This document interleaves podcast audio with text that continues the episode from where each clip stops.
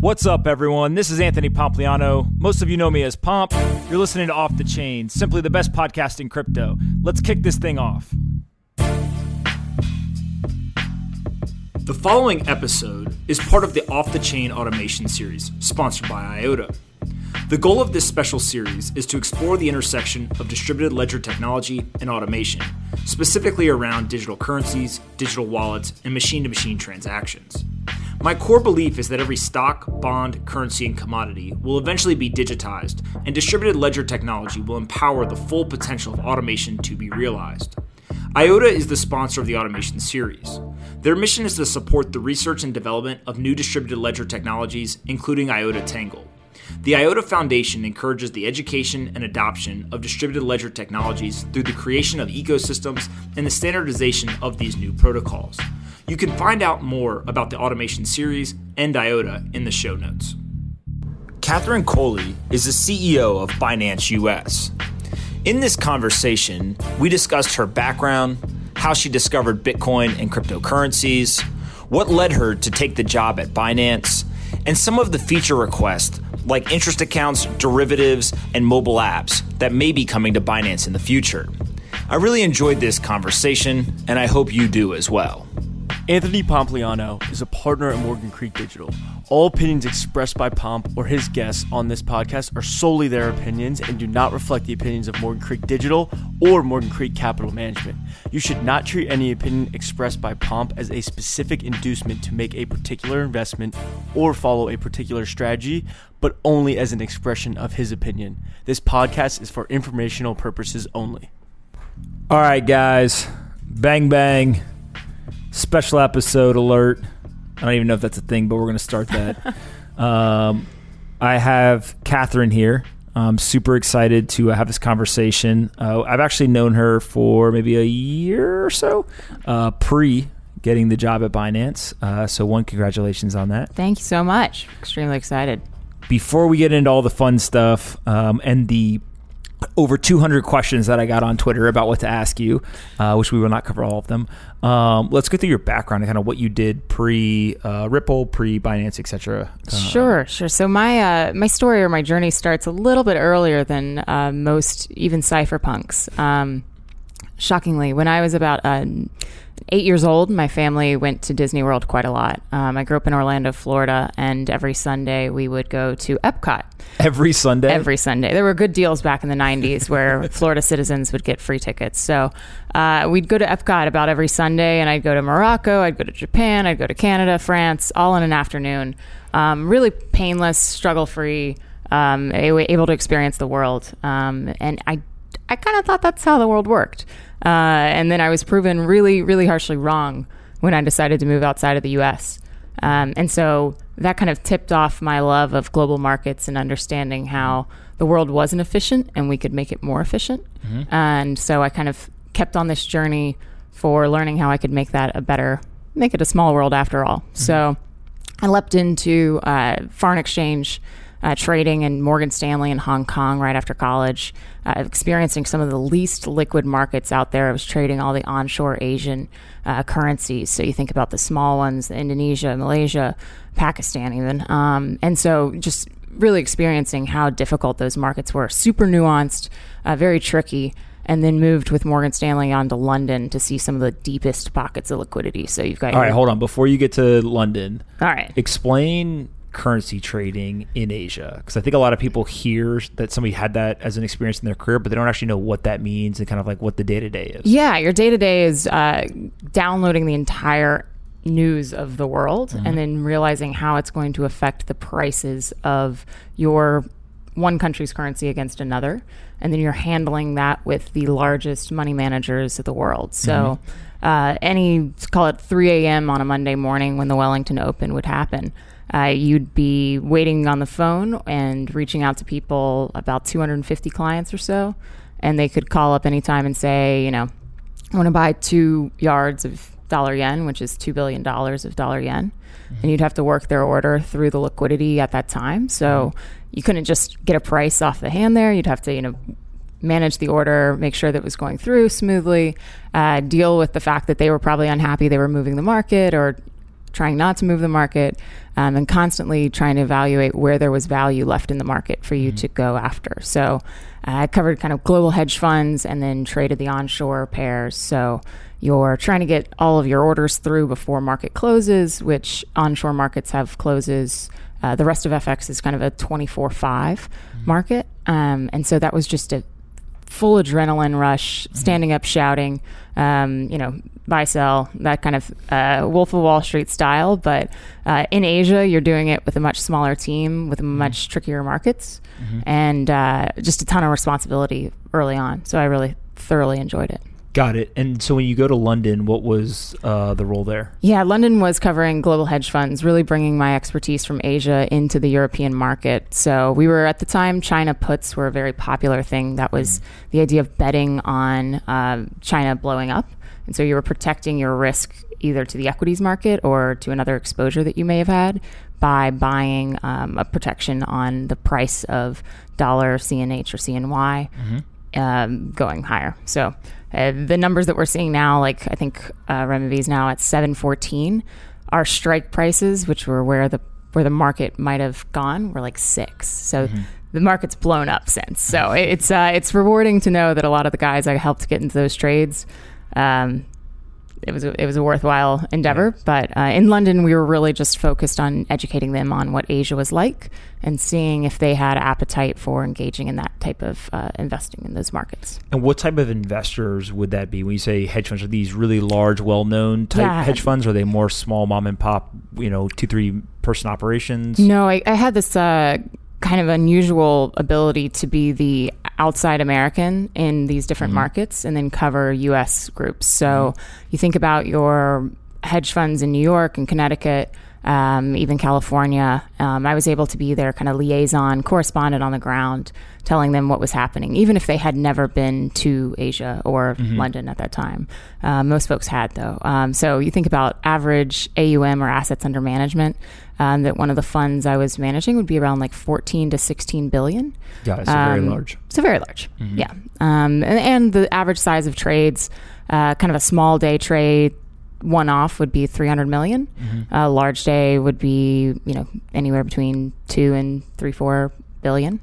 So a lot, a lot larger size tickets uh, you see in the FX world than crypto. For sure, for sure. T- two to three billion is like uh, one Yeah. to two percent of the entire market. Yeah, yeah, for, uh, it's pretty good. um, okay, and so when's the first time that you hear about Bitcoin, cryptocurrencies, blockchain, etc.? Yeah, so because I was in the FX markets uh, and they were moving me to another country, I had to personally move my Hong Kong dollar. Um, and there I was, you know, 24, trying to figure out if I was going to pay HSBC, my competitor, 8% of my hard earned lady salary. Uh, and I, I really just didn't want to do that. Um, so I looked into Bitcoin. Um, back in the day, it was Arthur was beginning his early uh, love affair with Bitcoin, um, and so kind of dug into it. And some of the some of the inefficiencies didn't really work for me. I, I don't know if I wanted to pay that much to take that transaction on. Um, a lot of my hedge funds had tinkered in it in 2013 and then got got doxed. Um, so that was unfortunate, but uh, I was still kind of learning how what would be the best way to get money across uh, the world in the fastest way without me losing actual value. Um, and so that's when I looked into crypto and kind of kept my eye on all the processes of how Bitcoin was working. What was the pricing like? Was this liquid in Hong Kong dollar, which not a lot of exchanges are live in Hong Kong dollar on ramps? Um, and then kind of had to do the same thing when I moved from London to the US again. Um, so constantly was looking for the best means of moving money around the world. For sure, and, and Bitcoin is a natural, I think, um, tangentially related asset for currency traders, right? it- it is a currency and Yeah. it has a liquid market. I I, uh, I give such credit to people that come into Bitcoin without having any foreign exchange experience because to me it's just an obvious. Um, you know, I can put this asset class and move it just the same way I've moved other things. My understanding of you know how thick an order book is is the same that I would be using for understanding markets and cryptocurrencies. Uh, the ability to know just the etiquette around uh, buying and selling on an OTC side, and then understanding managing your own risk. Uh, those are all things that I natively learned in foreign exchange. Um, so kudos to people that are tra- translating other jobs into this and being able to understand the dynamics of the market. It took me uh, about five years and a lot of hard hours uh, in order to just get a good sense of of things. But um, I, th- I think the biggest lesson we can always learn is the market owes us nothing. So. For sure.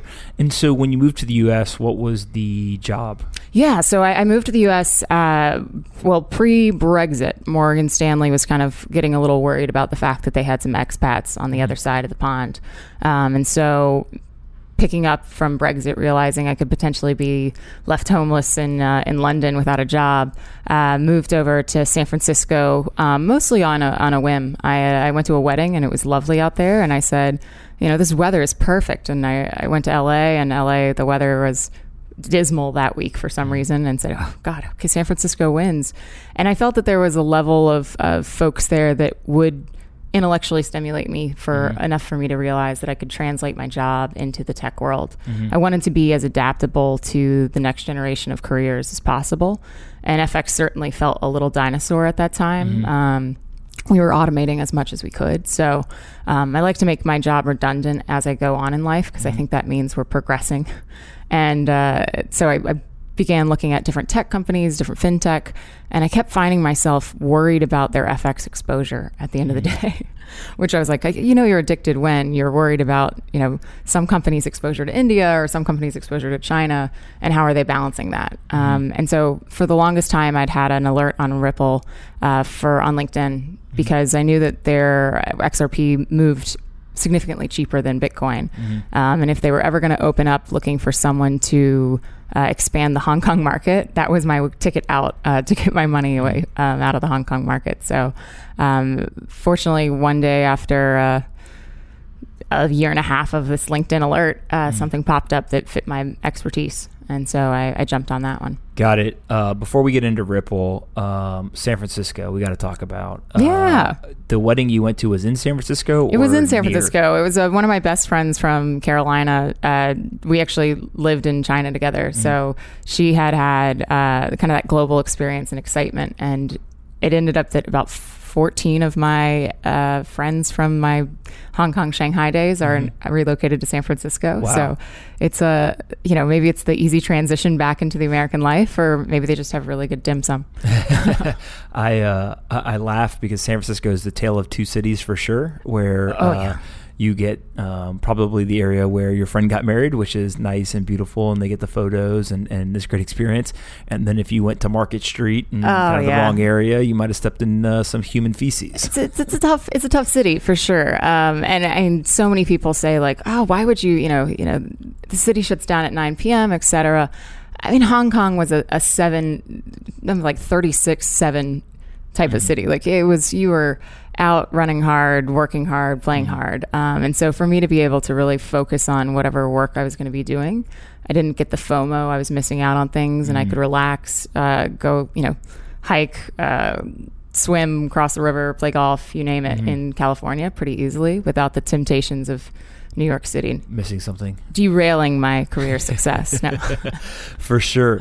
Um, and so, uh, what role did you take at Ripple? So at Ripple, I started off as their head of investor relations, actually, um, which was a total switch for me, uh, having been mostly driving markets and uh, dealing with you know direct customers, transaction size. Um, and I kind of, over the course of a couple months, said, yeah, you know, I, we're, we're not a public company, and, and at the time we were not fundraising. So I said, can I can I be on the markets team? Like, I kind of it's hard for me to turn that off. I'm constantly thinking about it. I, I know the guys that would be having an appetite for this. I naturally speak their language. Um, kind of put me in the game coach. And so I, I jumped over to the XRP markets team to run the institutional liquidity. Okay. And so let's start with uh, the investor relations. This is mainly a role where uh, you're interfacing with the investors in the private software company Ripple, not XRP, Correct. right? Correct. it. yeah, I was working mostly with uh, the financial community, a lot out here, um, a lot in California, just uh, referencing it as if it was a like a non-deal roadshow, Mm-hmm. teaching them about uh, a tech company called Ripple. Got it. And so uh, when you jump over to the capital markets team um, or the liqu- institutional liquidity, uh, describe a little bit about like what the goal of that team would be. Yeah, so we were a scrappy team that was really our purpose was to make XRP as liquid as possible. Um, one of the things in order for it to work through the system was that it would be the conduit between transactions around the world. And if you looked at FX being that conduit around the world, that average volume a day was like five to six trillion. Mm-hmm. So if we were going to be able to make transactions of that quality uh, go through, you would need to have a much more liquid uh, mechanism. So that's where you can either see the price rising to accommodate for the volume necessary, or you can see the liquidity increasing mm. um, for volume necessary to handle. Got it. And, and so as you think through those mechanisms, right? I think one of the big questions that um, a lot of folks have just across Bitcoin, crypto, et cetera, is um, how much of the we'll call it market making or liquidity per, uh, providing is done uh, by teams themselves versus by exchanges versus by like institutional type um, I don't know if clients, partners, market participants, etc. But just you know, I kind of think of it as three buckets, right? So it's the teams themselves in some cases do market making or, or liquidity. Sometimes it's the actual exchanges and kind of like off balance sheet type stuff, and mm. sometimes it's uh, external third parties. They're more like funds that are set up to do this stuff. Yeah, we break it down to kind of if you if similar to that if, if you've got one structure being infrastructure so that's mm-hmm. like your exchanges mm-hmm. your otc desks kind of that core venue that you're going to be trading okay. on. Uh, then you've got the speculators, which can be mm-hmm. anything mm-hmm. from you know a retail uh, day trader all the way through to a, you know significant endowment or, or a mm-hmm. fund. Um, and then you've kind of got the the third leg that doesn't really exist yet, and that's corporate flow, mm-hmm. which is a significant reason why the FX markets move. Uh, you've what got, is that? You've got that consistent need for a company in one area to make a transaction uh, repeatedly based on their needs from a corporate perspective. So you mm-hmm. think about Toyota and their dollar yen, they have to repatriate all of their revenues uh, from overseas mm-hmm. every quarter or every year in order to clean up their balance sheet and prepare for a fiscal year ahead. Mm-hmm. So those flows don't exist yet in uh, the crypto markets, but we're working on it. Um, mm-hmm. So that's one of the things where if you have that consistent flow, then the speculators will be able to take advantage of those different uh, seasonalities mm-hmm. of, of corporate flows, but you also just always have momentum in the market taking place. So I think that's one of the factors that Ripple was really working on was being able to provide a mechanism to which corporate flows would be consistent.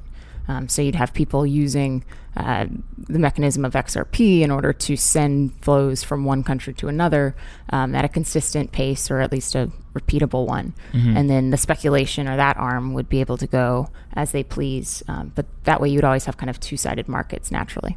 Got it. Um, all right, so you're doing this for year and a half, two years, two years, yeah, at at um, Ripple, uh, and all of a sudden there's this announcement that Surprise. you that you are going to become the CEO of uh, is it Binance America or Binance US? Binance US. Our okay. Twitter handle is Binance America. Okay, but we'll A/B test. What do you guys the, like? If it's on the internet, it's true, so we yeah. can call it either one.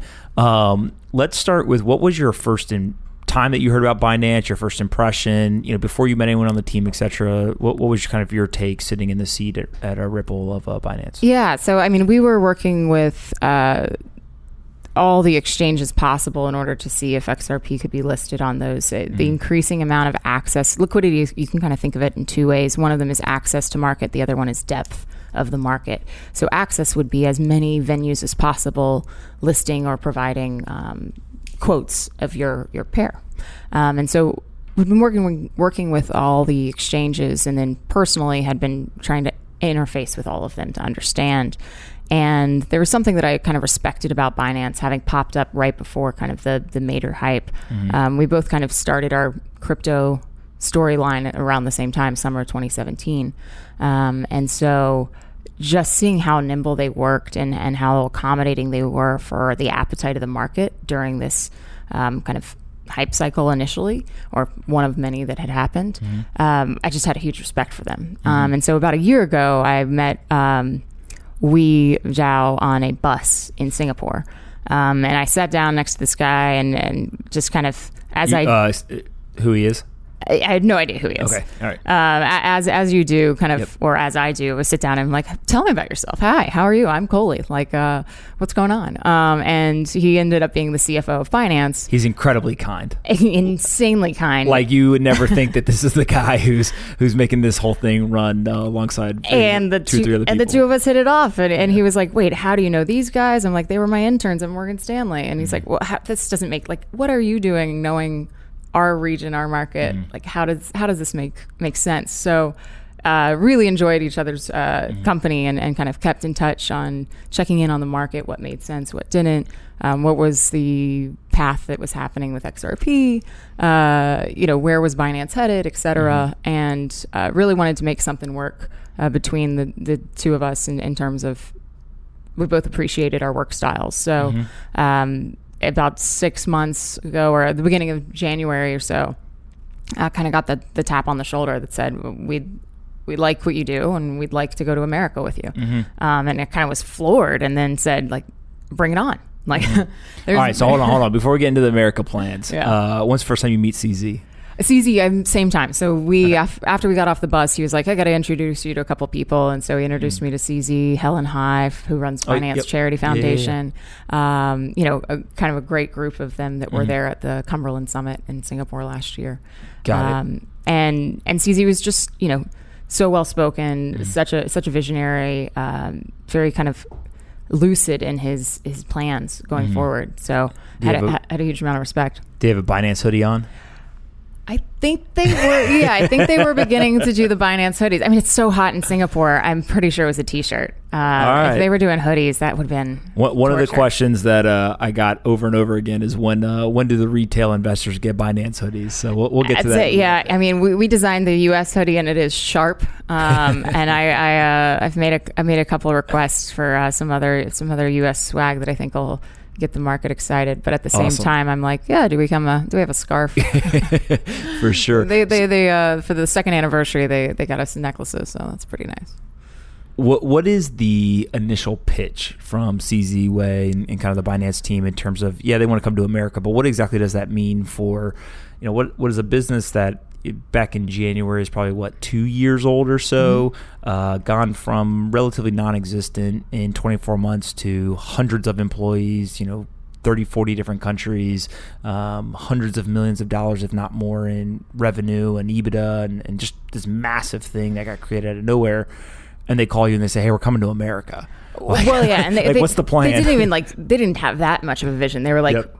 "Would you be our partner in America? mm-hmm. Up to you. Mm-hmm. You figure out how you want to. You figure out how you want to do it. We've got this technology. Um, if there is a plan to provide access for crypto markets Mm-hmm. through Binance around the world, uh, avoiding the U.S. is an obvious thing that you cannot say you have uh, global reach if Mm-hmm. you are leaving out the U.S. Um, and so I think that was, uh, you know, a, a bold step for them to say, let's figure out a way to do it.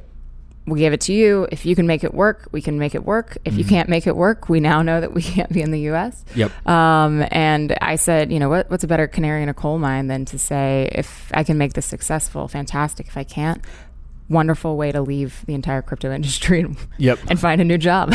Yeah, yeah, for sure. Um, okay, so you started when? I started in- and the role is CEO Binance US. Yeah, CEO of Binance US. Uh, I run BAM Trading Services, which is the private company that I'm responsible for. Um, we do business as Binance US, significantly more catchy than BAM Trading Services. So, uh, kind of transitioning to just saying Binance US. Um, and, and so I started in June. Um, I had a you know wonderful. Take any time off in between Ripple and Uh, no, I flew down from Consensus to uh, have Monday my birthday and then Tuesday on the job. Awesome. So it was a great gift. Um, buckle up. Yeah. All right, and so um, as you get started, what's your uh, in June? What's your first impression of Binance and kind of how they operate in this super decentralized, uh, fast-growing company? yeah. I had always, for some reason, struggled when I was even at Morgan Stanley that the pace to which I wanted to operate was always held back. Um, and the ideas that I wanted to execute on were always questioned. Uh, and that's just part of growing up. You are, of course, going to be tempered by authority. Um, wh- when I came over to Binance, the ability to provide an idea and then route the execution of it and do it was applauded. So it gets you to really find a problem, create a solution, execute it, put it into production independently, which is unlike any other company I've worked for. Uh, normally, it's you know paralysis by committee um, or emails on emails on emails, and so this was just a wonderful pace to say. All right, I'm going to be running the US. I'm going to need this, this, this. Uh, I'm going to go after that. Um, it puts a lot of the responsibility on your shoulders. Um, you can't just say you're going to build a team and then wait for someone to build it for you. You kind of have to then begin the grassroots of recruiting people and going through that process and writing up your offer letters to them. I mean, the, whole soup to nuts kind of version um, is all yours, but that's amazing. The runway is there. Um, so I really appreciate that. And still to this day, I'm so grateful for the idea that that's the culture that I get to kind of bring over. For sure. And um, let's go through kind of an overview of where you guys are today with Binance US, um, kind of what are the product offerings and, and what are the services that if I'm a user or trader here in the US, I want to uh, go in and create an account, what, what's available to me? Yeah, so Binance US is a digital asset marketplace. We get to license the cutting edge technology of Binance um, for the matching engine, for the wallet software, um, a lot of the key features that they've already built out. I'm able to license um, and bring to US users. So I think about it in the ways of what do American users want? What have they been missing in the market? And what can we really adapt for the regulations that we have in place here? um, and for the, the gray areas as well. So um, we launched on Tuesday of last week, going live with trading, and we have um, several pairs. And then the one of the best parts about how we're rolling out is this two-way conversation with our users. And there was a great demand for Bitcoin pairs, and so then 24 hours later, we launched with a couple Bitcoin pairs as well. Um, so we have uh, a list of 30 tokens that we are exploring, and we've already launched in about 12 of those. Um, and so we'll be continuing to provide variety to the market, um, as well as lowering the hurdles in order to understand this space. All right. So before we jump really, really deep down into the products and the offerings, uh, how do you look at Binance and what you're bringing to the market as kind of a competitive landscape in the United States, right? Because I think uh, the international markets are very different than the United States markets. Um, or I guess the United States market. Uh, and then here in the U.S., I think that uh, there's a number of well-known brands, um, but they all offer different things, right? And some of them have gone uh, really deep in the U.S. Lots of different options. Some have said we're going to go deep in the U.S. with very little trading options um, and everything in between that. So, kind of, how do you see that competitive landscape compared to what you're trying to do? Yeah, I, I, I come from a insane position right now of I have to say privilege. Uh, I'm able to watch several of the top U.S. peers having spent six, seven years already figuring out the recipe um, for for success for them. So I'm able to enter the market having that awareness and then being able to modify on it quickly with a substantial brand behind it um, and great technology that the rest of the world sees as a good fit. So, uh, coming coming into the U.S., I, I have a huge advantage for that, but also significantly still the underdog because we are so um, late to the game. You could call it. Um, so, I think there's a couple of aspects that we really want to round out that I think the crypto community has almost began to silo itself in some respects. So, the idea that the U.S. is saturated. Why would I enter it? It's so many, so many other peers uh, in that space. I think we still have a lot more um, in order to get crypto to be an everyday thing for the everyday user. Um, the intimidation level of crypto is kind of gone back up. Um, so that's one of the things that I want to make sure we can bring that back down and lower the hurdles to entry, uh, whether that is cost, whether that is understanding. Um, let's educate, not intimidate, and begin to provide a, an offering that the people really want. They've had enough time to figure out what works in terms of a product side and know what they really care for, and we can build that uh, for them. And, and how do you leverage the relationship with I'll call it Binance Global Mm-hmm. um, as an advantage versus maybe other folks who don't have that um, kind of relationship or, or, or that backing them, if you will? Yeah, it's as if I, I kind of put it in the scenario of an older brother or older sister. Um, they forged the way. Uh, they've done things in a, in a fantastic route, and I get a draft behind that momentum. But I am my own human. Uh, so, like much like my older sister, like she did a great job making my reputation seem great. Uh, I got the benefit of the doubt when I walked in the room because I looked just like her, but I was definitely the remix version um, of her, and uh, could stand on my own and and create my own path. So I think that's what we're kind of looking for is the the ability to realize that Binance has been uh, adopted by a great great number of people and and has educated the markets in a way that uh, people are hungry for all of that information they're able to provide and each product they roll out which they roll out all the time um, enhances the experience that the global community has. And so we are going to be able to spin up as quickly as possible on those different products and features. For sure. Um, and, and then last question before we really go into Binance US is uh, how do you look at exchanges, both yours and others in the U.S., uh, as kind of the role of soliciting these U.S.-based institutions, right? So whether they're financial, kind of Wall Street type institutions like the major banks, et cetera, um, or they're more uh, like institutions that I deal with on a daily basis, which are the pensions, the endowments, the foundations, et cetera how do you see the exchanges that are very crypto specific, right? So it's not Nasdaq, it's not New York Stock Exchange. This is, um, you know, Binance, Coinbase, Gemini, Kraken, etc.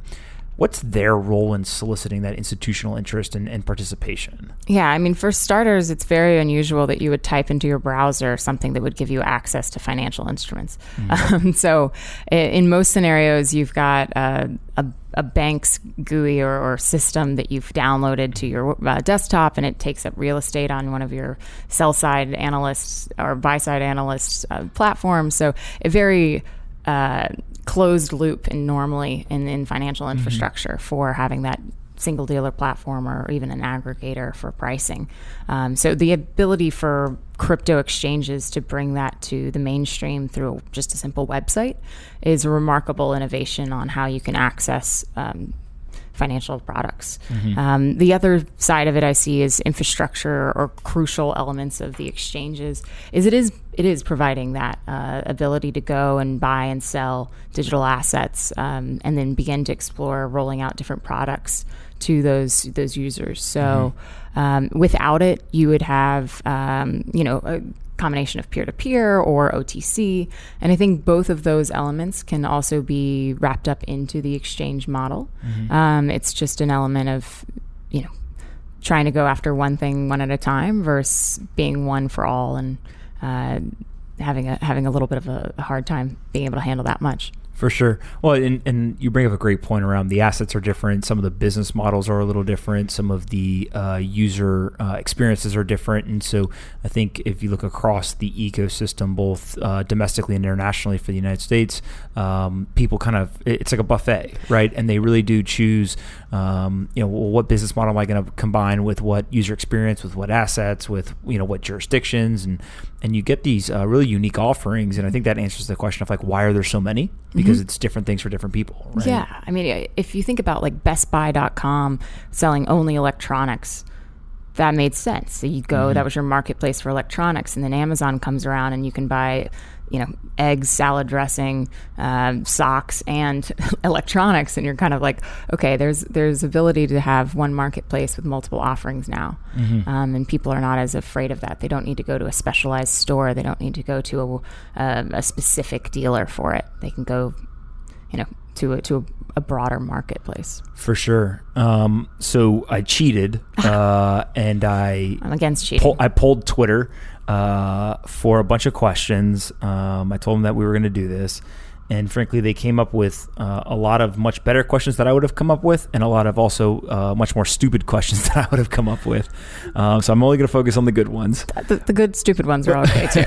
well, the, the stupid ones are uh, maybe we'll throw one or two of those in at the end. But um, in, in terms of the good ones, uh, there's a lot of questions. Probably almost 25% of the questions uh, center around two ideas. One is, um, and they're they touch on regulation, but they're uh, one, why only available in certain states to begin with, and kind of what does that look like going forward?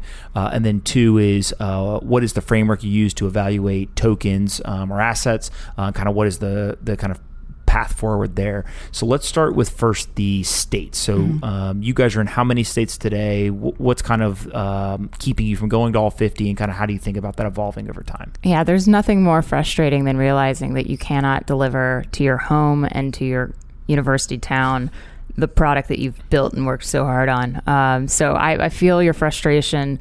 Uh, I call it the hurricane corridor because it's the Florida, Georgia, North Carolina, Louisiana, Alabama, Texas crowd, um, New York, of course, as well. Uh, we're not able to serve among a few others. So there are about 13 states we were yet to have the licensing for, mm-hmm. and that's the real reason. So you're in about 37 states. It's about 37 states. Yeah, we just good math on my part. Good work. Uh, and then we just uh, opened up for Puerto Rico as well. So. Um, is that ever going to become a state? I feel like I feel like we should just make a decision here. They're humans there. The the, the president's trying to buy other land. What, what are you trying to buy? Greenland, Iceland, the, care whatever. about the humans. But can we get Puerto Rico in as a state? I feel like they might get a little bit more aid and might actually, you know, actually treat them better if uh, if it was a state? Well, they they have access to Binance US, so we treat them we treat them as as a, as a great community for right. for crypto. Um, and so, uh, the, you know, the reason behind the rolling out gradually rather than doing it uh, with all 50 or I think it's only 49. Hawaii is a pretty tough one regulation wise. Mm-hmm. Um, is we wanted to get to market quickly. Mm-hmm. Um, there's not a, a, reason for us to wait on the sidelines until we had all of our licenses mm-hmm. when we could um, start providing liquidity to. And this is all money licenses. transmitter licenses. Money transmitter licenses. And you have to go state by state. State by state, um, and, and, it's a long process. But mm-hmm. um, with that, it's one that should be, you know, pretty methodical. We've seen several other groups be able to do it, mm-hmm. um, go through. You've seen most when people say, "Oh, I'm able to do this on this exchange," it's because they've had um, either seven years advanced notice um, and have been getting their licenses in advance, or um, you know, were grandfathered into to a mm-hmm. lot of mm-hmm. these things. So. What goes into applying for and ultimately getting approved for a money transmitter license at the state level? Like, I, I, think a lot of people have heard that, but they don't know what exactly that process right. looks like. A lot of it is just clarifying with the state your nature of your business, understanding your financials, understanding what you intend to do, and what your customer interaction is mm-hmm. going to be like. So, really, just sharing our story and our our uh, kind of proof of what we're doing uh, to those states, state by state. So a lot of paperwork. A lot of paperwork. Um, so we, we, you know, we've got a great team that's already done this before for other mm. companies, so it shouldn't be a problem. But um, do do uh, appreciate your patience. Uh, it, it, a lot of uh, instead of when moon, it's like when Texas. Um, and I, there know, was actually Texas and Florida were the two Texas states everyone was freaking out about. Well, you think about it, they've got a lot of a lot of great people. yeah. The uh, the the uh, other part of this question was around uh, the assets and the framework that you use, um, and and I'm guessing, and correct me if I'm wrong. There's probably two aspects to this. So there's uh, assets that Binance US would like to list, mm-hmm. right? In terms of they re- meet some kind of quality threshold, and maybe you can kind of shine light on that. But then also there's the regulatory you know component of there's probably things you want to list and, and you don't want to list there. So um, kind of what is that process? How do you vet these and, and then how do you also make a decision as to what gets listed and what doesn't? Yeah i mean you have to kind of think about the advantage for an exchange could be around so many things. Mm-hmm. I, have I've done the research of the front pages of all these exchanges, and they have their taglines of, uh, you know, longest standing exchange or longest. Uh, most trusted, easy to use, uh, at your fingertips. Um, all those are, are, qualities that we were trying to figure out what, what's mm. our, what's our advantage here. Um, and I, for us, variety is one thing that mm. Has been a successful model of allowing anyone to find what really gets them uh, understanding crypto. It might not necessarily be Bitcoin. For me, it mm. wasn't. Um, I've grown to learn the you know the beauty of it eventually but um, that's also because the price of transacting in bitcoin has come down substantially mm-hmm. so it fit more into my understanding of how the world should work but uh, we don't really want to discriminate against that for the everyday user to find what makes them click what makes it click so, we've established the digital asset risk assessment framework, which really walks through um, each pair um, and to an understanding of is it uh, proper and fit for uh, U.S. users. Mm-hmm. So breaking down, um, you know, key components within the regulation framework that we've received, although it's a very um, kind of gray area um, are to our best ability to assess whether this is a uh, viable offering for the market. Um, and I've seen just recently today, there's been kind of a consortium put together to establish a, a rating system as well. Um, and we would see fit to compare ours as, as well as be part of theirs. Um, I think this is one of the things where collective forces can be good, but also if it is our um, ability to stand up and say U.S. users do deserve this variety in the market, um, let us see and, and push that, that boundary as, as much as we can. So in that process, like what are some of the things that would come into consideration? Is it things that are um, maybe I'll, I'll break it into buckets of like the structure of um, of the asset? Is it uh, the way that it was brought to market? Is it kind of the um, the state that it is in today? Is it all of those things? Some of those things? Like like how do you yeah, think about some you've that? kind of started one through three, and there's probably a, you know a handful more of, of the criteria that we go through. Those Cer- pretty good guesses. I, I should be on the legal You- team at Binance US. or higher. No, um, you don't want me on the legal team. you want to make it through that framework. But um, the the the breakdown is really the the state to which the uh, coin or token came into the market, um, the team itself behind it, whether they have a long term vision, whether this will be in the markets. Through perpetuity, um, whether the, the mechanism to which it is operated uh, can sustain that. Um, the liquidity elements in the U.S. Some places have zero liquidity against the U.S. dollar, and um, maybe are only traded through Bitcoin. Um, the community behind it is there a, a substantial group of active traders, or is this you know one guy in the corner shouting like, "Please list this"? Um, and it's fine if if he's going to be doing serious volume. No. Yeah. but uh, you know there, there's a there's a need for um, healthy markets, and without that, you create kind of this tail um, that occurs in in the market that might lead for patchy liquidity or or prices that gap, and and that leads to inability to actually put utility behind these things. So imagine if you were a corporate trying to transact through a currency and there was no liquidity and you you gapped in price from like 6 to 32, you're not going to come back to that shop and, and keep keep um, trying to go through that mechanism. So I think a lot of it is how is it used? How how can we um, help projects that need an, a venue point to uh, increase liquidity? Um, that's something that's crucial if, if it's going to help a, a project or a purpose kind of continue in the in the space of digital assets we want to be the open vendor for for capturing that Got it. And so, what would be uh, one or two of the most common reasons why something would get rejected from the process or kind of not pass? oh i think well one would be false infrastructure uh, so What do you mean by that? they are a, a shell there's no one behind it there's no real thought behind it it was a you know a color scheme and a Mm-hmm. four letter pair of words so i think that's one thing we can easily throw out Mm-hmm. um, so really digging under the ground of saying And we just put that in like scam bucket, scams right? yeah, yeah scam coin um, but A shell is a nice way to call it a scam. I'll just call it a scam. yeah, you call it a scam. I'll try and sound a little bit nicer to those people, uh, so I don't get harassed on on Twitter. Uh, you, you just have to embrace. We'll get to Twitter, but you Yeah, just got to yeah. embrace it. We'll get Just- it. Yeah. At least, at least somebody's paying attention. um, all right, so that's uh, the states and, and kind of the assets. Um, in terms of uh, today, you simply offer what I'll just call kind of spot, spot market trading, right? So Mm-hmm. I can come in uh, and there's different pairs that I can trade, um, and there's bid asks, buyer seller, off to the races, and that's all that's available today, right? Yeah, you've got your orders. You've got an order book, a full um, exchange set up against USD, USDT, and Bitcoin on some pairs. Um, And so that fiat on ramp is something that we're really excited to be able to offer. Yep. And uh, I believe, I remember correctly, all trading is free until November. That is correct. All trading is free until November 1st. Um, November and 1st, if you're worried about your state not being live, we will also be looking into keeping those um, exciting things for those states that when they do go live. So you won't be left behind. Got it. Um, and then also, if you have friends, which I think the big thing about crypto is maybe we've lost some of our friends.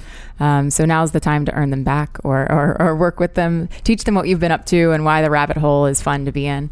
Um, you'll get $15 and so will they. Um, if they both start, if you both start trading. So Got it. um, that's kind of the, the great plans we've got uh, so far. Um, but free trading is an exciting thing for those that are looking to figure out how this works. A lot of the earlier on ramps for them have been expensive, and they didn't know, you know, why am I paying mm-hmm. such a percentage on a volatile asset already? Mm-hmm. Um, I'm afraid of it.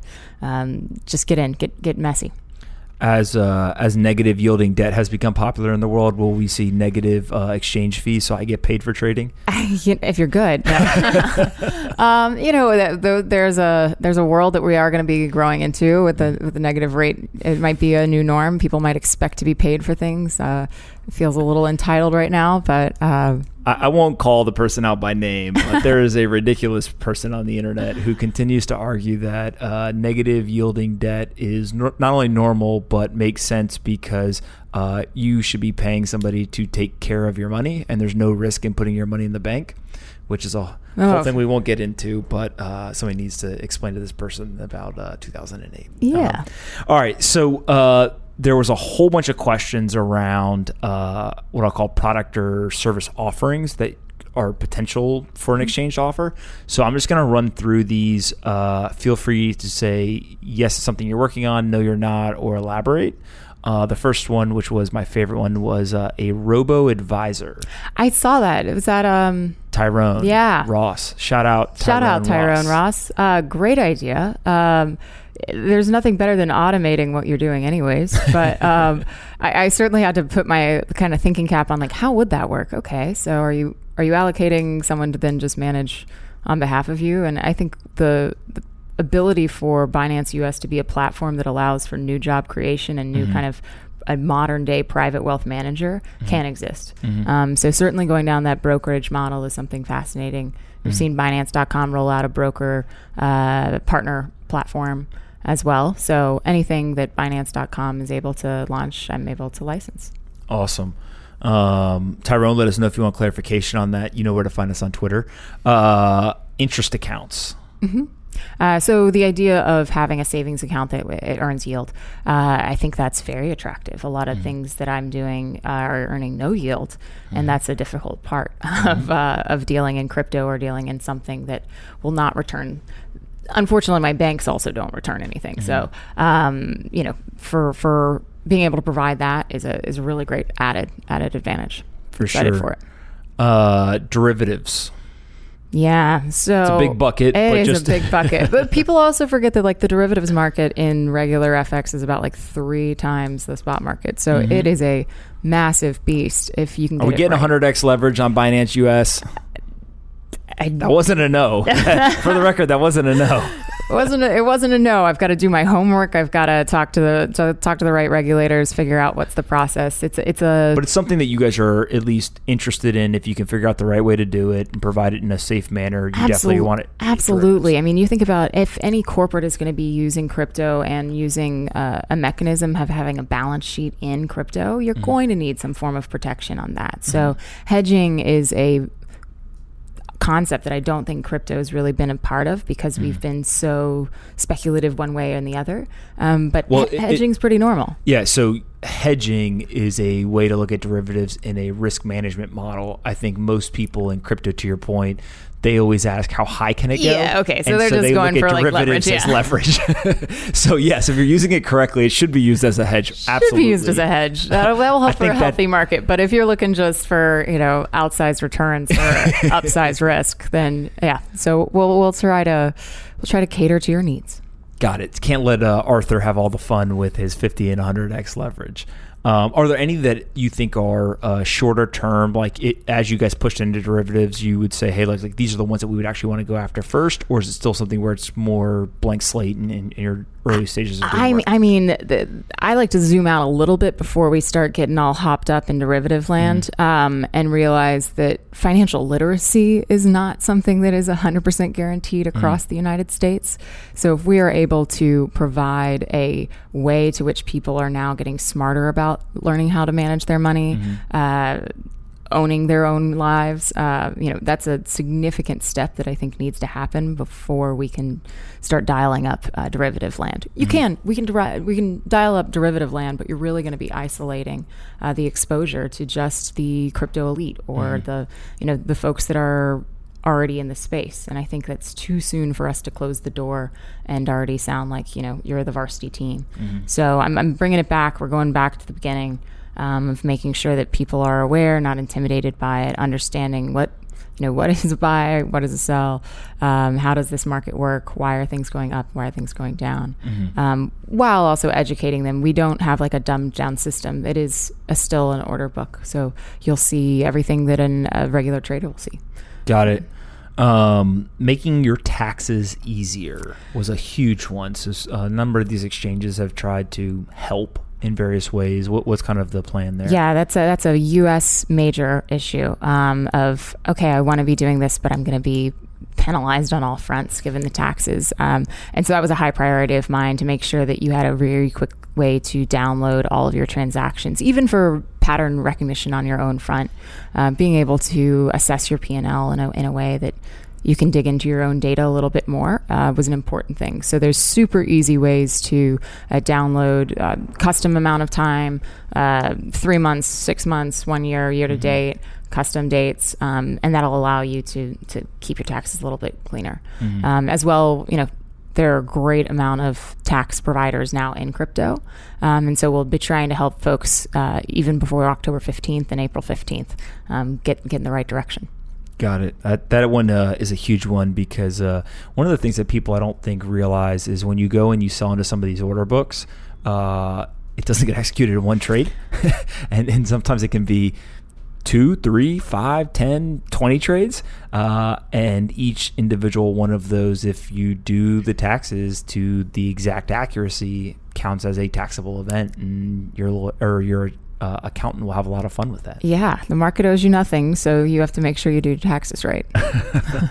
Absolutely. Um, all right, the big one, mobile app. Everyone, everyone was talking about this on Twitter. Uh, it's coming. I, I think I've heard. Yeah, I feel like I went to school without my backpack. Um, so it, we're definitely getting an app up and okay. up and up and off the ground. It was a case of we wanted to go to market before we had all of our school supplies. Um, That's okay. That's actually a good thing. it's a good thing, you know. If, if I made it through the first day of school or the first week of school without my backpack, I'm going to do okay. But um, no, there is going to be an app. We're going to uh, you know try and. Ex- uh, increase the functionality of that app as mm-hmm. well. Um, our users are on the go. America is on the go. Mobile mm-hmm. saturation is huge. Um, we want to we want to put it at your fingertips. Got it. iOS and Android is the plan. I think so. Okay. I have both. um, I just just, just making sure.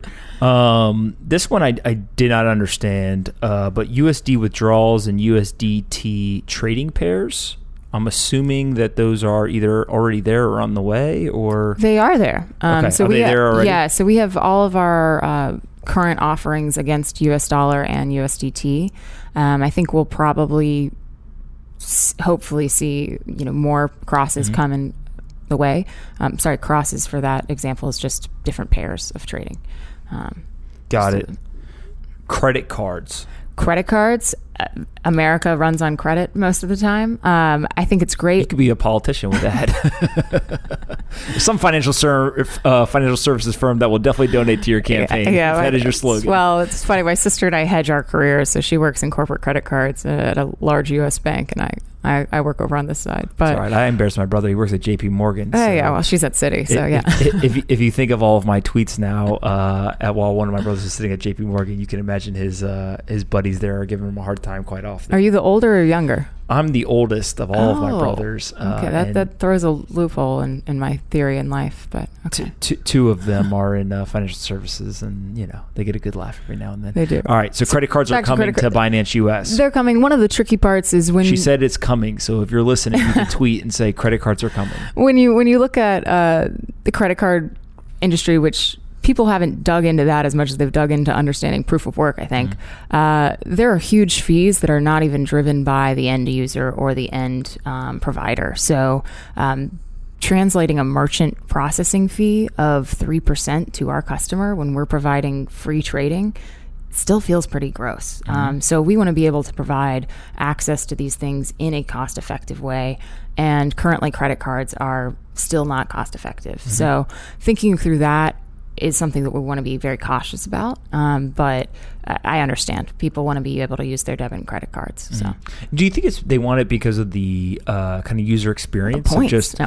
they just want to be able to go do the same thing that they do, but they want to be able to spend crypto rather than spend dollars, or do you think it's something else that's really driving the uh, the interest there? It- you know, sometimes it's it's as funny as so we offer right now ACH and wire payments, um, and right now you have to either know your bank login or uh, know your routing number and your account number. Okay. Sometimes people don't have that when they're you know on the road or, or somewhere else, but they will have their credit card on them. So it's a ability to say, I know how to access my funds through a plastic device that's on me most of the time versus I know by heart my banking number. But ACH up to $1,000 is instantaneous uh, delivery. Um, wires you can do up to um, a significant amount based on your verification levels. Um, so don't think there's not a way to get dollars into the system. It's just not a credit card. security tokens. So these are for those that are paying attention at home, uh, essentially assets that represent we'll call them digital stocks, digital um, equity. They could be in real estate and traditional stocks, but it looks very similar to a traditional security, but it's just simply in digitized form. again, zoom out, start small. This is just the beginning. I think we're a little bit pushing the envelope ahead of our skis to say we're going to go down the path of security offerings when you don't have 95% of the US using market in involved. Um, so so baby steps get get get more of the world involved and then we can start providing those products to the right people. But uh, still, zooming out, zooming out, starting at the beginning. I think there's a lot of land to grab um, versus e- expand upon what we've got. Got it. Are there any products that people did not speculate on that you're excited about, thinking about, or, or uh, worth mentioning? I, I mean, I've always given uh, wonderful kudos to uh, Binance engineers who came up with the idea that after you type in your 2FA, you don't have to click enter. Um, but that's a very small, small thing that no one notices.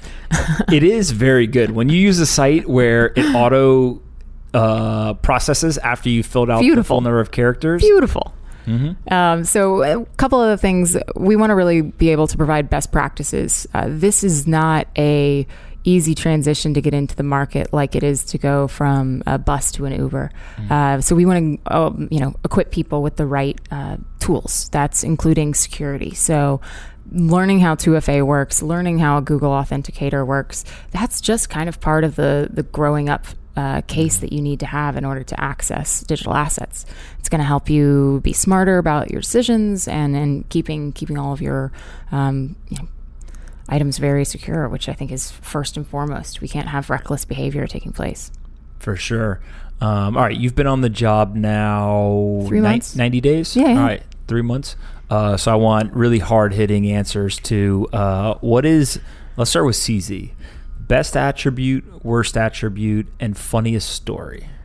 Okay, best attribute is his clarity uh, on a vision that is not in this decade. Uh, I, I think that's, I agree with that. That's something that if you can align your personality with where your soul deserves to be, that is the answer to success. Um, and that's something that I've found day one on the job, uh, being able to uh, completely align where I want to grow, where I think I, I'm suited for the purpose of, and it fits in with CZ's plans. Um, and so that's something that I, I really appreciate him having.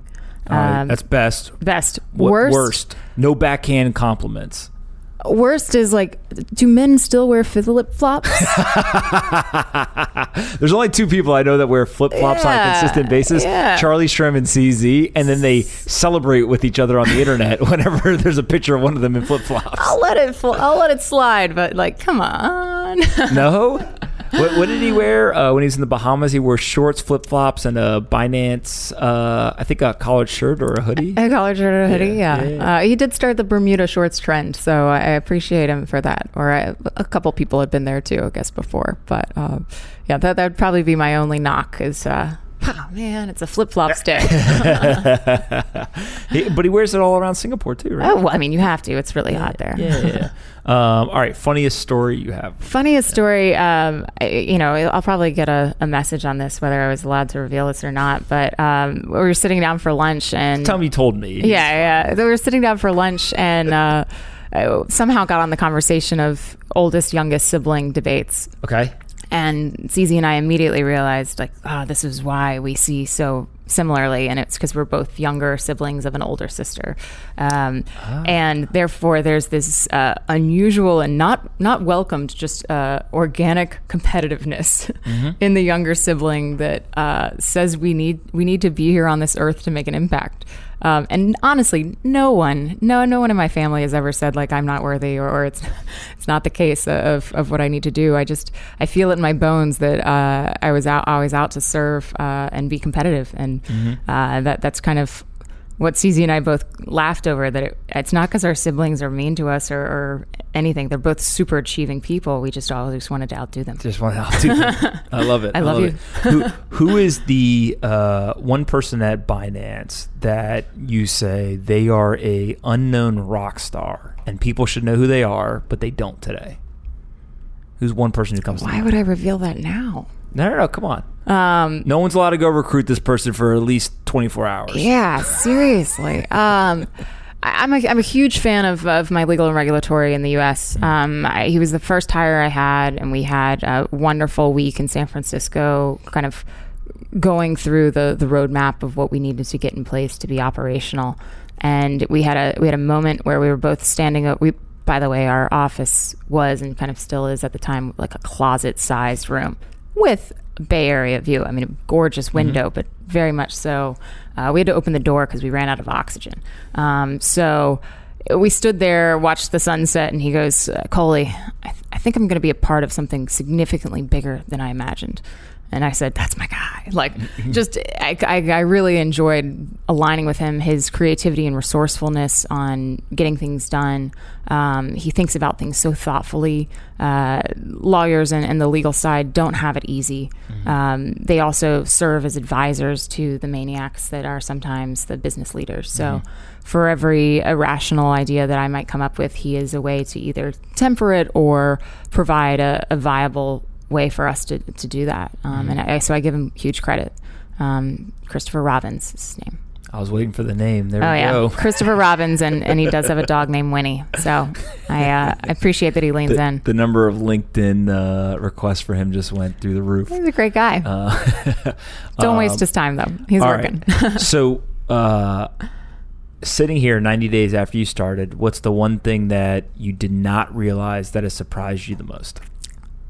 I think it comes from the excitement of the full process of getting something launched. I'm I'm not a mother, so I don't really know how the process of, of motherhood works yet. I'm not a mother either. So yeah, I'm, I'm well, lost on that one. Probably, well. probably most of crypto probably is not a mother, but if you are a mother in crypto, shout out. That's awesome. Um, but the entire detail required to have a company up and running, and not only a company but a viable product, and not only a product but one that goes into a highly competitive market um, and is live, and the bugs are working. I've I've done customer support for uh, Binance US for the past 72, call it 80 hours. Uh, you're talking to me when you uh, put a complaint out there um, or there's a support ticket. So I've had the joy of seeing what's what's buggy for a person and how we can fix it or what is not an intuitive process that my brain said, "Oh, clearly steps one through three. Um, and it's really helped us get a sense of where the product is, is missing the mark and we can adjust it immediately. So within just a week of going live, we've fixed and adjusted some so many small things that I hope uh, will, will ease the path for, for folks to come. But I also just enjoy seeing who our users are, uh, getting to know them a little bit more, being uh, being available to someone that is a first time user, a, a frequent user of crypto. I've had so many people say I'm on, you know, six exchanges in the US and you guys are you know, I'm going to be myself. And I'm like, why? You know, tell me what's what's what's your reason for adding a new one? Um, what's your reason? Would you move all your funds over? Um, you know, how how was the experience? Was it was it was it good until the point where something didn't work for you? And oh yeah, it's super super easy. I like that. It's like all right, well, what are we complaining about? But I, I've just really enjoyed meeting our users and being a part of that experience, um, which you don't always get when you're a, a small fry in a, a big company. For sure. Um, let's do rapid fire questions to end this Okay. thing. Uh, most important company in crypto other than your own? Can't say Binance Global either. Um, Probably Blockworks isn't an answer. Thanks, guys, for the podcast. Uh, thanks for making a digestible experience for all users around the world. I might say that. I think communication is a huge key. Um, if we're able to break this down for ears and eyes and make people be able to understand it, that's a huge step for all companies going forward. It's a fair answer. Yeah. Uh, what is the one regulation you would change or improve in the United States if you could wave a magic wand? Having a driver's license dedicated to your own state. Wait, what do you mean? like why do I have to be tied down to my place of residency? I mean, I get it. This is opening a can of worms on, No, no, no, on let's go. identity, on identity and driver's license, etc. But like, how many people drive these days? Oh, you're saying that you would change the fact that you have to have a New York State driver's license or a California State driver's license. Like it's it's a state by state. It's a state by state thing, and it's a driver's license. Like, we don't offer Uber licenses. Mm-hmm. So, are people driving as much these days? Or are people? Well, I guess the U.S. passport would serve as like the federal. So we allow that, yeah. right? We allow for passports um, Yeah. as well, so that works. But uh, it's it was always a tricky one for me. I was like, what? My, Florida ID? I had to go to the DMV and sit for like three hours right before I joined Binance US because I was like, I need a California ID. my my personal favorite is uh, concealed carry permits. Okay. Are- oh gosh. Oh no, we're going guns. Well, okay. no, no, no, hold on. So uh, you can get them in states, but they're reciprocated in states. oh. And so there's this whole game for those that have ever looked at concealed carry permits where Florida is the answer because Florida is reciprocated in the most states. Oh. So if you get a concealed carry permit in Florida, then you can get it in the most number of states Yeah. uh, with that one application. But do you think that you have to go to Florida to get the concealed carry permit? Probably not.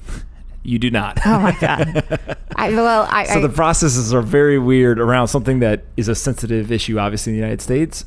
Driving is a whole different thing, right? Yeah. But you, there's actually some, some would argue, a much more strong process around the driver's license state by state. yeah, everyone should go to Florida once in their life. I think. Yeah, I was born there. Oh no way. Yeah. Okay. I Hollywood, mean, Hollywood, Florida. Hollywood, Florida. we left pretty quickly, but well, it's one of those places where I, I look at my experience and I realize not everyone that I've worked with in my life grew up knowing how to run away from alligators and seeing rockets go into outer space after school. Mm-hmm. And so maybe my imagination might be a little bit more stretched. Li- little different. because my environment around me was such. But um, no, it's a, it was a wonderful, wonderful time. what's your most controversial thought in the industry? Ooh. And if you don't say controversial thought, I'm going to make you say one. So you have to say something that's controversial. Women can do anything? That's that's not controversial. Oh, okay. Oh. In crypto, what's your most controversial thought? So when you say it, people are going to be like, Ah, she's fine. I think Ledger Nano's font is too small. Ledger Nano is too small. Why? Yeah, the font is too small. You're alienating the use, use case. Oh, Boomers are left out of being able to s- store their crypto securely. that that was an expert way to not answer the question. I appreciate it. It's controversial. They haven't created a larger version. They they they won't. Uh, they, they- I don't think they're ever going to change it. Make a bigger option, just like a brick. Big I- buttons. But I think that's their point Okay, well, is to not have it be a bigger. I have option. to. I have to click it for my dad because he can't see those numbers.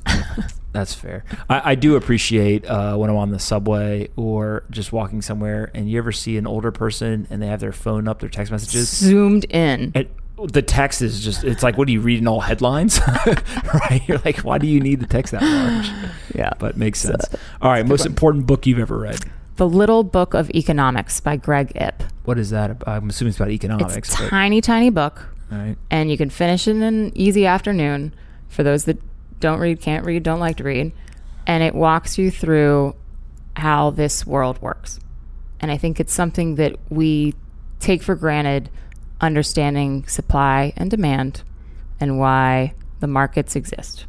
And so, highly recommend this book. You think you understand crypto, you have no background in economics, you have no background in business, you are not even interested in that, just read this book and it'll help you just get a little bit of a sense of why the world moves the way it does.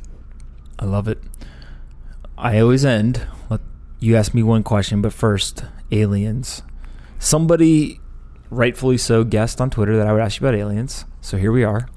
Real or not real? Obviously. Um, Obviously but- real. Obviously real. But uh, we can go down in the path of, uh, you know, Fermi paradox if we need. Mm-hmm. Uh, just if we do think things exist, I think we do need to make space to listen, and we haven't. And you can translate that over to crypto. Mm-hmm. We talk a lot. We barely listen to people. Mm-hmm. So let's all take quiet for a little bit and, and listen to our surroundings and Do you think that our inability to listen is driven by technology or desire? oh desire. Desire. Yeah. But you think we have the technology available where we could I listen? think we have the technology available to listen, but Do you think aliens have come here before? I'm here, right? Uh, no, uh, I, I do. Really? Yeah, You think aliens have come to Earth and they've had contact and just somebody hasn't told everyone because they don't want to freak them out? yeah. They got like denied a a, a Metro card and left left and went back uh, home. My, my whole thing is just, uh, it's, I forget who said this on the podcast, and they really, it- it's like stuck with me. They're like, well, just so we're clear, like in most instances in the world where one group of species went and adopted the land of another group of species, it didn't work out so well for the people who were originally there, right? Like, maybe we don't want to have contact. Yeah. Maybe we don't want contact. We do have Maybe Will we Smith on Maybe we side. already have contact and we just don't know. Or maybe we're looking at this all wrong and it's not what's in outer space, but what's under the sea. That's been my thing all along.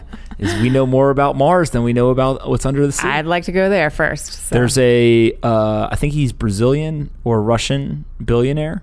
I need to, uh, I need to get this guy on the podcast. He uh, has personally funded the building of a underwater vehicle, which is a one seater that goes to the depths of the ocean. I think he's been to three or four of the seven oceans, the absolute deepest point. And he gets in the vehicle and does it himself. for Richard uh, Branson. Yes, and uh, I don't think there's been that much reporting on like what he's seen. Right, and so to me, Well, it's why like, would he? Why would he tell anyone? no. Well, like, hey man, you went to the bottom of like the Indian Ocean. Like, what's down there? Right? Is it just sand, like at the bottom of the Man, you know, the beach? no. There's some there- critters that you've never seen and never want to see. Exactly. So we'll see. What uh, what one question you have for me? Oh, uh, oh, sorry, that's my Law and Order text text sound. Um, what is the biggest distraction for you in your dynasty building? The biggest distraction, honestly, the people who say the positive things on Twitter. Oh, okay, I should stop. The people who say the negative things, I love it. Like, God, you're you're you're not helping this world out. Come on, I love on. it. No, I, I respond. I usually just thanks. Hope you're having a great day. Like, I love it. I, I do love to turn a hater into a lover. That's a significant. Ah, so I used to be. I used to be like the end goal is to get them to like See the love light. me. Yeah. Now, I'm not. That's not even my goal. My goal is literally just to let you know, like I read your nonsense. Just like you know, a little like or you know, Flame thanks, emoji, yeah. whatever. Yeah, I, I should actually start flaming the haters. That'd be a good one. um, maybe there, there's a GIF where the guy's got a flamethrower. Right. I, I've, I I've just started with like I I hear you. I see you. Oh, you're too empathetic. I, I'm, I'm much more uh, ignorant. Um, yeah, I- think that the people who uh, what, what I did not realize two, three years ago is how the tribalism, the enthusiasm, the all of this stuff that makes crypto, Bitcoin, etc., what it is.